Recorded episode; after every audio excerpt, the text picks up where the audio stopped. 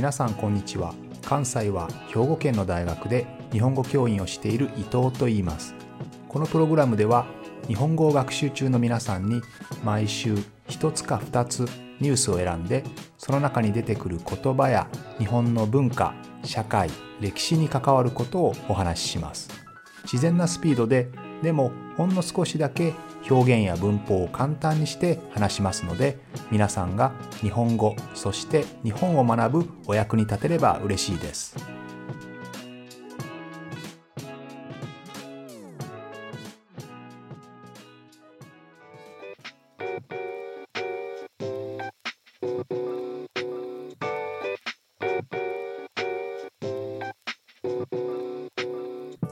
ロシアとウクライナの戦争はなかなか終わりの兆し、兆しというのは始まりですけど、終わりの始まりが見えませんよね。えー、先日もクリミアとロシアを結ぶ、えー、大きな橋が爆破されたりとか、あるいはちょうど本日ですけれど、えー、ウクライナの大統領府がロシアからの爆撃を受けたりとかですね、なかなか平和への道は遠そうです。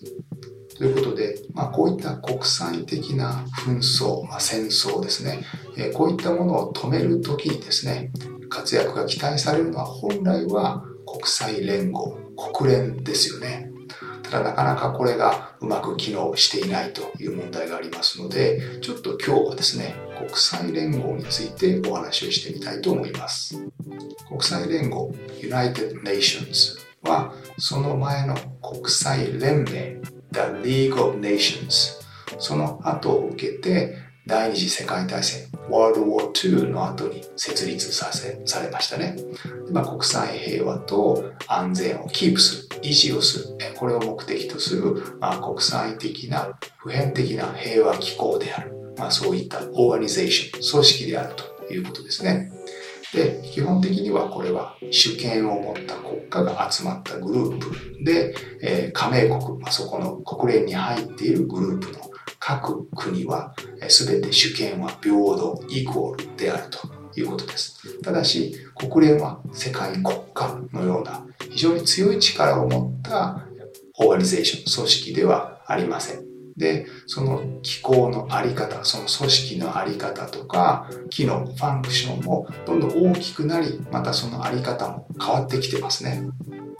国際連合は1943年、第二次世界大戦のちょうど終わる2年ぐらい前ですね。え、ここでモスクワで開かれたアメリカ、イギリス、ソビエト連邦、この3つの国のが会議を行って、第二次世界大戦が終わったら平和を維持するための組織、機構が必要であるということが話し合われて、その後ですね、1945年の2月に、まあ、有名なヤルタ会談ですね。まあ、ヤルタっていうのはまさにクリミアの都市ですけれども、このヤルタという都市は岸辺、岸を意味する言葉なんですけどね。まあ、このヤルタという場所でアメリカとイギリスとソ連の首脳による会談があって、そのこの国連という組織の安全保障理事会ですね、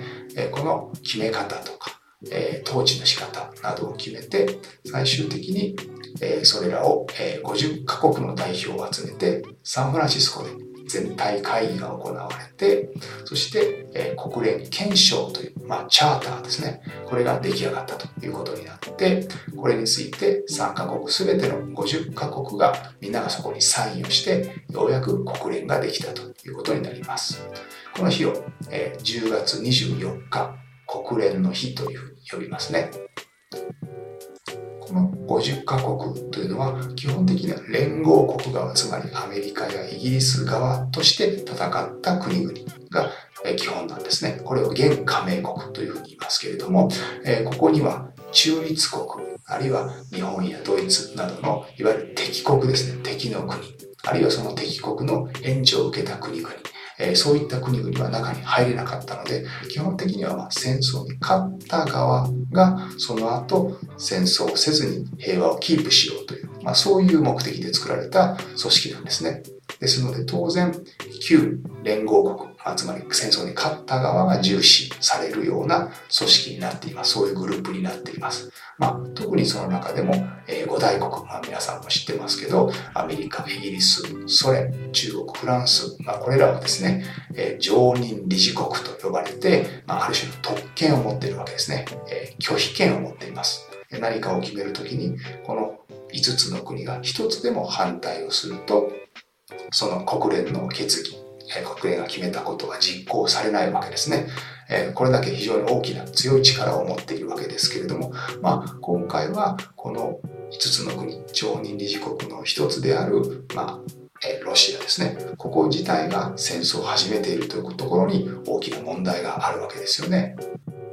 この国連は現在は196カ国が参加するわけですけれども、この国連6つの主要機関から成り立っています。その中で一番大事なものは総会、General Assembly ですね。こちらはこの機関の中で最も強い機関、最も最高の機関ですね。で、国連の全てにわたっていろんなことをディスカッションして、で、そこに入っている国、加盟国ですね、に対して、こうしなさい、こうした方がいいよということをま決める場所になります。で、基本的に年に1回行われるわけですね。9月中旬から始まって、この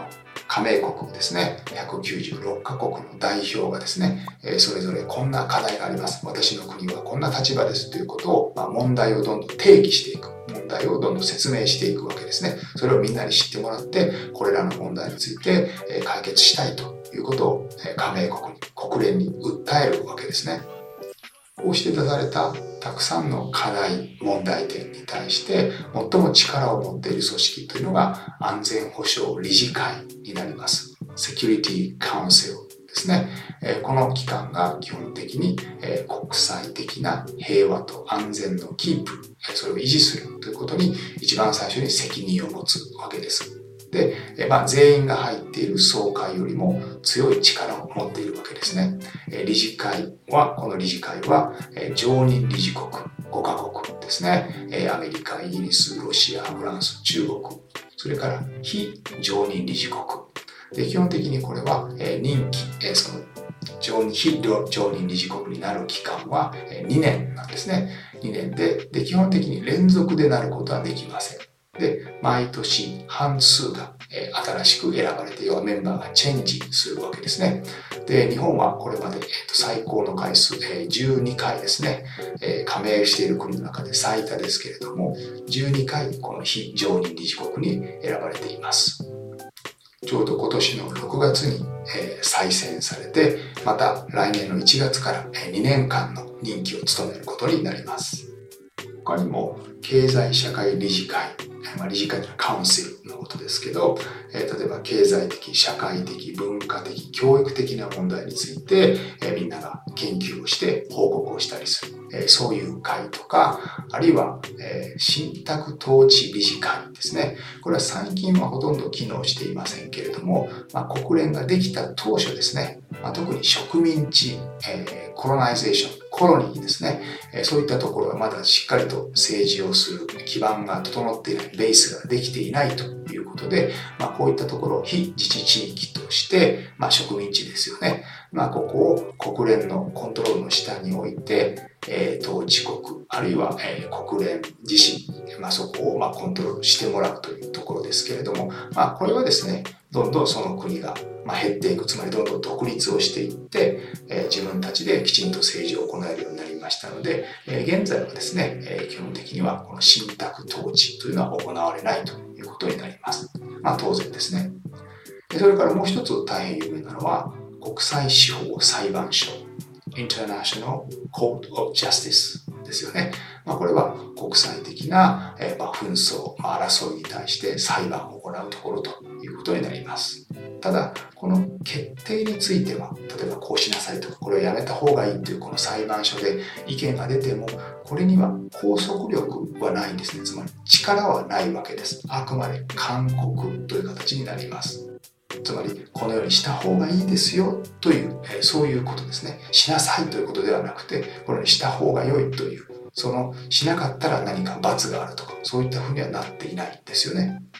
このように様々な国がそれぞれの問題点を出し合って、それについて研究をして、議論をして、でその解決を目指していくという、まあ、組織が国連なわけですけれども、まあ、このあり方というのは大きく戦後変わってきたわけですよね。もともとは先ほど言いましたように、戦勝国、第二次世界大戦に勝った国々でできていますので、まあ、その色が非常に強かったわけですね。ただし、その後、だんだん東西関係が変わってきます。えまずは、えいわゆる冷戦ですよね。コールドウォーがありましたので、えアメリカ側とえソ連側で大きな対立が起こるわけですけれども、そこに第三世界が入ってきます。まあ、第三世界というのは基本的には、えー、アジアやアフリカといった新しい力ですよね。新興国と呼ばれるところですよね。こういったところがどんどん力を伸ばしてきて、えー、こういった国々も国連に入るようになってくるわけです。で、これらの国々を基本的にはソ連や中国はバックアップしましたので、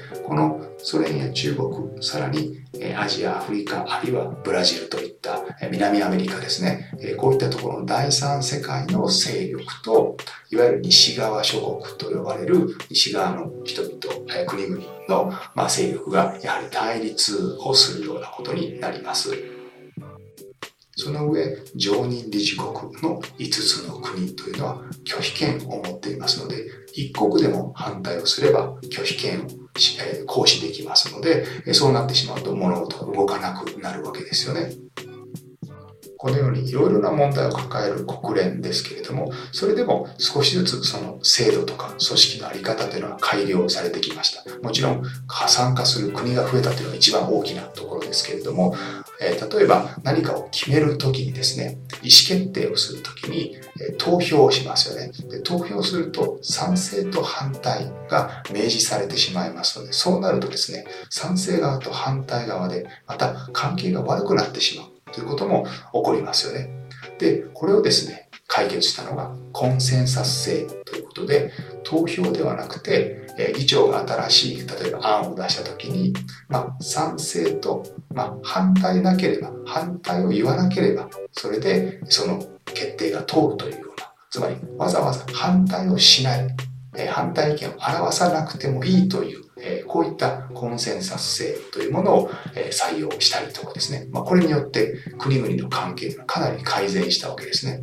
やっぱり反対意見が出ると反対意見、反対された側からはね、印象が良くないですからね、えそういったことをしなくて良くなるということになります。あるいは、あの、世界に多くの NGO、ノンガバメントオーガニゼーションがありますけれども、えこういった組織とも関係を深めていて、え特に国連 NGO というものを指定して、え基本的には国連と NGO の関係性が強くなって、えその意味でも世界の様々な課題に取り組みやすくなったというところもあります。で、やはり一番大きな問題は常任理事国の5つの国、これらがま拒否権を持っているというところですけれども、まあ、これを少しずつですね、もう少し拡大をしようということで、新しい常任理事国を増やそうという案もこれまで何度も出されてきたわけですね。で、1997年、ちょうどですね、新しい常任理事国には拒否権はないけれど、常任理事国になれますよという、そういう合意がなされそうになったわけです。その時に、え日本とドイツ、えあるいはブラジル、インド、えこの国々がですね、新しく常任理事国に入れそうになったんですけれど、え、ギリギリにですね、まあ、いくつかの国、イタリアやカナダ、エジプトなどの国々に反対をされて、最終的に常任理事国にはなれなかったということなんですが、まあ、そろそろですね、この国際連合の常任理事国5つの国をなんとか増やすなり、やり方を変えていかないとなかなか国際紛争というのは解決しないですよね。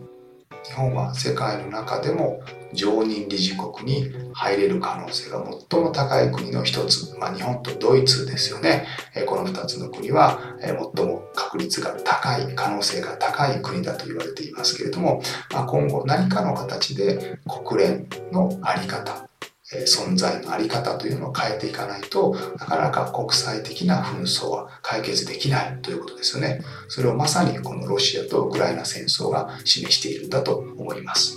というわけで今日は国連の話でした。また来週も聞いてくれると嬉しいです。